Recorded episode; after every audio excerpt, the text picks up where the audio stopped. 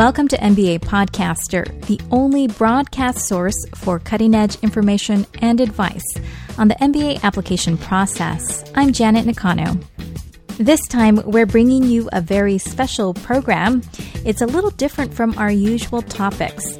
We've gotten a number of MBA related questions from our listeners, so we thought we'd take the time to answer them on our show. We plan to do another Q&A program another time in the future, so please keep sending along your questions and suggestions for show ideas to info at mbapodcaster.com.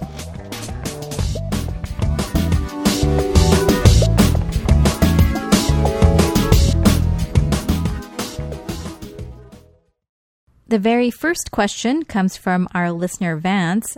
He wrote, I already make a base salary of $160,000 a year. With bonuses, I make over 200,000. Would an MBA do me much good?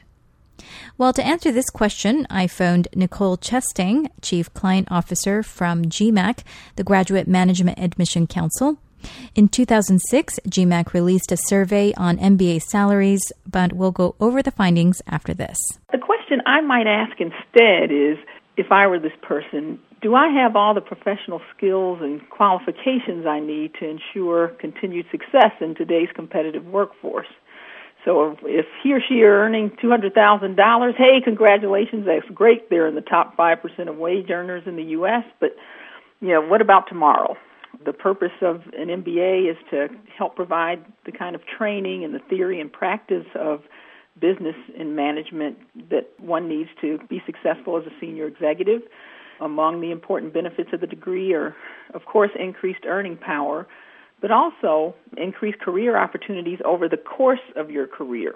And so, you know, while you'll achieve higher level skills in management and in business, one of the things you also get is the opportunity to meet and form lifelong partnerships or relationships with your MBA classmates, which is in all likelihood the network that will be the source of that next big opportunity. And many also tell us that just the personal growth and satisfaction that comes with earning, uh, you know, a graduate degree also accompanies earning an MBA. If somebody's looking for a short-term jump in their salary, then you know I'm not sure I'd suggest that an MBA is the way to get it. But if on the other hand they're looking longer term, like five to seven years out, post an MBA, then when you couple the degree with the experiences that you'll gain in the workplace, you're putting in a just a terrific position to be considered for those senior posts, you know, in organizations all over the world who hire MBAs. It's always interesting, you know, when you get these questions about salary, but many MBAs, you know, get involved in business for more than just the money, although I know that's the big draw. And GMAC's been working with schools in an initiative called Team MBA that's aimed at showcasing how MBAs are changing their world through service and giving back to the communities that they live, learn, work, and play in. And it's an excellent example of the kind of networks that you can build and the contributions you can make with an MBA. So again, you know, you might be earning two hundred thousand dollars today, but you know, you've got to depending on you know where this person is in their career, they've got you know 20 maybe even 30 plus more years to work and you want to position yourself well for the wide variety of opportunities that are out there. Thanks, Vance, for your question. According to GMAC's study on MBA salaries, the average annual starting salary for new MBA hires was $80,292. Now, that was according to the U.S. recruiters who responded to the survey. You can find more on GMAC's MBA salary study at gmac.com. Most business schools also release salary data of their graduates on their websites. Our next question comes from Esha, and the question is What do top Fortune 500 companies think about top tier MBA programs compared to accredited state or regional programs? I pose this question again to GMAC's Nicole Chestang corporate recruiters have been telling us that they like to recruit at schools that have consistently produced highly qualified MBA applicants for them before. And you know, our latest corporate recruiter survey tells us that corporations are looking to hire even greater numbers of MBAs this year than they have in the last three years. And th- there's no real evidence that rankings or, or placement of schools is driving their hiring decisions because it's so competitive out there they're looking for talent wherever they can find it, really, in this marketplace. MBA students are reporting to us this year that they've got you know 2.5 job offers coming out of business school, which is an increase over the last couple of years as well. And recruiters told us that they're finding their greatest competition from other companies looking for the same people. That that's their you know top obstacle for looking to hire uh, new MBA. So, you know, in an environment like that, I think if you're getting yourself into a, a good quality MBA program, it's accredited. Um, if I were this individual, I'd be paying more attention to the schools I'm interested in and what companies recruit there, for example, and you know what their success has been in placing people in, in the actual field that they want to pursue a career in. That that might be a better indicator. Organizations are telling us that their biggest obstacle is other organizations competing for the same people, and so that they're looking everywhere. They're on campus more. They're using all kinds of other you know outlets to try and identify candidates, uh, which also leads me to believe that they're looking at a wider range of schools. In general, regional programs will get regional recruiters, and top programs have wider name recognition. But then again, I think the saying goes companies hire a person, not a school. Thank you, Esha, for sending us your question. Our next question is from Aditya. He wrote, What kinds of projects or outside work activities can one take up to show a different side of a candidate's personality? To find the answer for this question, I went to Linda Abraham, founder of Accepted.com, an admissions counseling and essay editing service. Get involved in something you love. Don't just get involved to get brownie points. Choose something you love, something that reflects your values, your interests, your passions. It can be sports, it can be music, it can be a religious commitment, political, professional organization, or something that goes under the, the big umbrella of community service. I would like to give my definition of community service, which actually would include all those sub things I just mentioned. Community service for me is active participation in an assumption of responsibility for your community. Now, that's an intentionally broad definition because community can be any group that you identify with. It doesn't have to be just serving in a soup kitchen, though that's certainly fine. It can be really all kinds of any other things. And I think that applicants are too often stuck in the, the soup kitchen mentality as a, limitation. And I think that's, that's a big mistake. Not that there's anything wrong with working in soup kitchens. That's fine, it's great. But there can be so much more to it. But the one thing that this definition requires is activity and commitment. Writing checks is not enough. Again, activity and commitment are, cr- are critical. So if you have a lot of different interests, maybe you're part of a band and part of a sports team and you do serve in that soup kitchen, what should you focus on? Well, first of all, you may want to, assuming that you've made significant, you've spent significant time on all those activities, you should list all of them somewhere in the application. But if you want to spotlight one, then I would say choose the one that requires interaction with others and provides opportunities for you to demonstrate leadership. At the same time, even with that definition, with that suggestion, I have to tell you about a, a client that years ago I worked with. He he had done the usual things, but he in one place in his application wrote about his hobby of collecting butterflies butterfly wings and the differences between the butterfly wings and the taxonomy and all different this was this was his passion and it was a short passage in one essay. But somebody told him it was the most memorable part of his application. And I, and I think what made it memorable was that he was so passionate about collecting butterflies which is something that he really did on his own and alone. So it didn't kind of fit the classic definition i just gave. So don't be afraid to, to go away from that. There are so many hobbies and interests and forms of community service, yours almost has to be unique unless you talk about, I did volunteer work. If you say, I did volunteer work, you did volunteer work like everybody else did volunteer work. My daughter right now is at a camp for kids with uh, chronic and very serious uh, health issues. So she's up two hours every night suctioning a child um, who's, I think, on a respirator. So, you know, that's pretty distinctive. And if she would be making an enormous mistake if she were writing a personal statement, say, I did volunteer work, or I, work, I worked as a counselor at a camp. She has to go in to give some details to make it distinctive. You know, schools believe that past behavior predicts future behavior. So if you can show that you have been involved in your community, however you define it, then they will believe that you will be involved in their community, and they want that.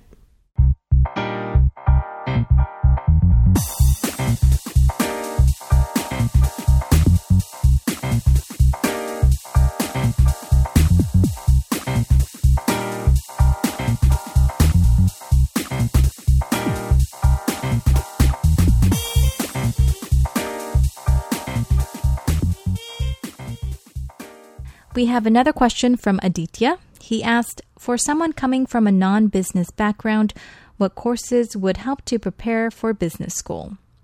To answer this question, I asked Julie Strong, MIT Sloan's Senior Associate Director of MBA Admissions. There are a variety of ways that a student can prepare before they go to business school.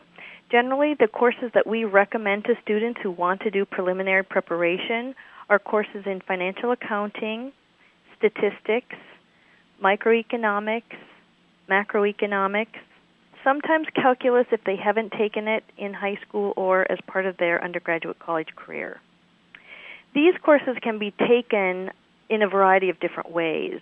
Generally, if our program is requesting a student to take a course, we request that they take it at an accredited college, community college, or um, college in their area, could be state or private.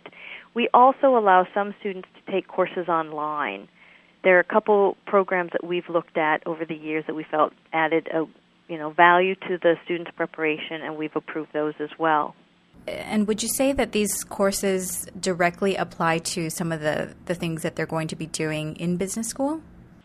Well, generally, the goal for our students, what we tell them is that we want them to become familiar with the concepts and the vocabulary oftentimes, you know, the students are very talented or have had exposure in whatever particular area that they studied as undergrad, and we just want to expose them to some of these new topics. So we don't expect them to come in with a mastery of these topics, but we want them to understand the language of those topics. We offer what we call preterm to all of our students who are coming in, and we see it as an opportunity for students really to review topics that they may not have been exposed to for a long time if they've been out of school. So it's a week of pretty intensive preparation. We have accounting, we have uh, microeconomics, and we have statistics.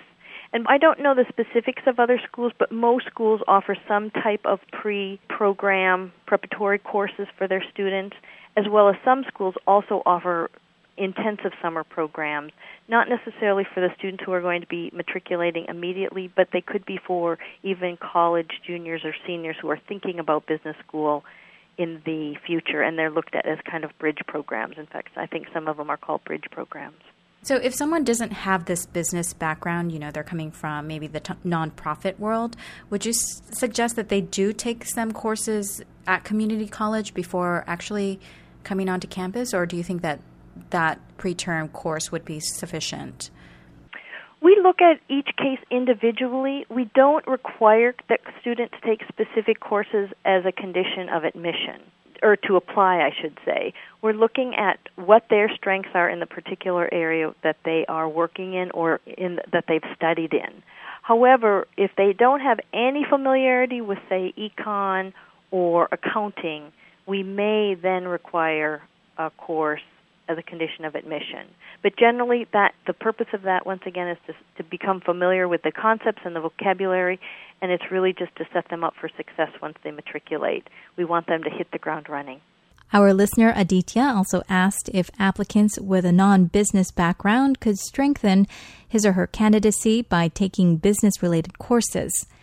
Julie Strong, in an email, said yes, applicants with non quantitative backgrounds that take courses in accounting, finance, and economics can show increased interest and commitment to getting their MBA degree. Thanks, Aditya, for sending us your questions. Our next question is from Sandeep. The question is For a student with an IT background, what sorts of job opportunities are there if one were to get an MBA in general management, strategy, and or entrepreneurship? To find the answer to this question, I spoke with MIT Sloan's Sue Klein, Senior Associate Director of Career Development. There are a number of options uh, with this background in looking at those um, areas.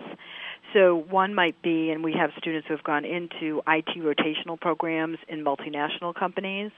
Another is uh, going to a business development or a program management role in a technical company. Uh, sometimes students go on to do IT consulting or strategy consulting, and then individuals with those kinds of interests and backgrounds may also think about at times going into a technical startup company, for example, a software or hardware organization, and doing a variety of roles, including product development. Now, can you explain IT rotational programs? What is that exactly? Sure. A number of companies have programs for sort of high potential individuals, and they're MBA development programs that are targeted for people coming in who want to have a career in information technology. And they would come in, work for the company for 18 months for two years in a developmental program where they may rotate through two or three different areas of the company and ultimately get a, a full time regular job with the organization in an IT capacity. What steps do they need to take? I mean, is there is there any sort of advice that you have if someone has this background and wants to go into these roles? You know, should they take certain classes? You know, get a certain internship during the summer? So when someone does, decides sort of what role they're interested in, there are a lot of ways to gain experience and knowledge to get into them. So one, for example, as you mentioned, is getting an internship into in the summer in a company that they're interested in in the function they're interested in. We have a very active entrepreneurship center here, so for students who are thinking about the entrepreneurial route, they may very well want to get an opportunity with a startup for the summer. So depending on where your interests are, you would want to take classes that support your interest for example, a class in high tech marketing, and then do activities, joining clubs, and getting the jobs that would help position you full time after school. Thanks, Sandeep, for your question. And our final question comes from our listener, Aaron. He asked Is there a chance for a consultant to enter into the investment banking industry? Again, MIT Sloan's Sue Klein. Uh, yes, it is possible. We certainly have students who do that and they would get involved with learning about investment banking, taking the appropriate finance courses if an individual doesn't have them, um, visiting Wall Street, uh, preparing for the interviews, and then ultimately the goal would be to have a job during the summer between their first and second years in investment banking, because many of the investment banking opportunities come from the summer interns for full time employment. So we would recommend the goal would be to get a summer internship. At the Chicago Graduate School of Business, investment banking is a very popular career choice. I talked to Julie Morton, Director of Career Services, about how their students are making the switch into investment banking. Investment banking is indeed popular. Um, investment banking as an industry draws don't know, 45% of the class, but that encompasses students going into M&A roles, corporate finance roles, sales and trading, research roles within an investment bank. Um, just in the last couple years, we've seen students interested in private wealth management as well. Again, falls under the industry of investment banking, but the skills that are required for all of those different jobs are actually quite different and, and quite unique. So, yes, the industry draw is huge, but the functional interest is fairly varied within that industry draw. Okay, so uh, someone that comes from a, a different background, they can go into investment banking without having that experience? Yes they can.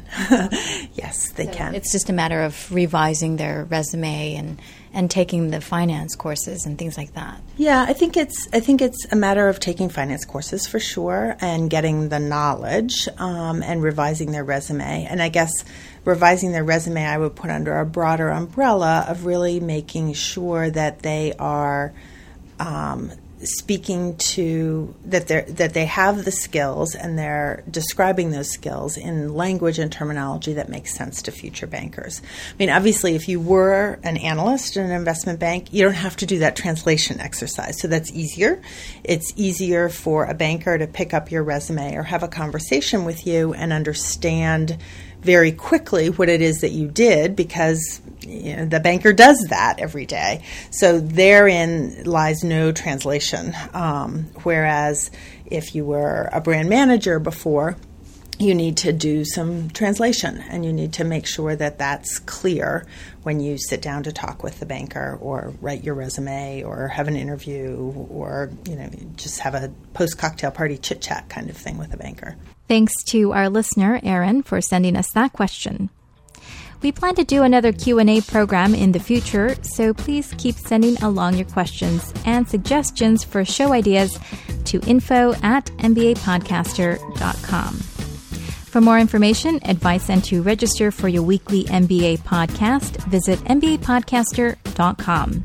I'm Janet Nakano for MBA Podcaster. Be sure to listen next time on another topic to help you succeed in your MBA application process and life beyond. Thanks for joining us.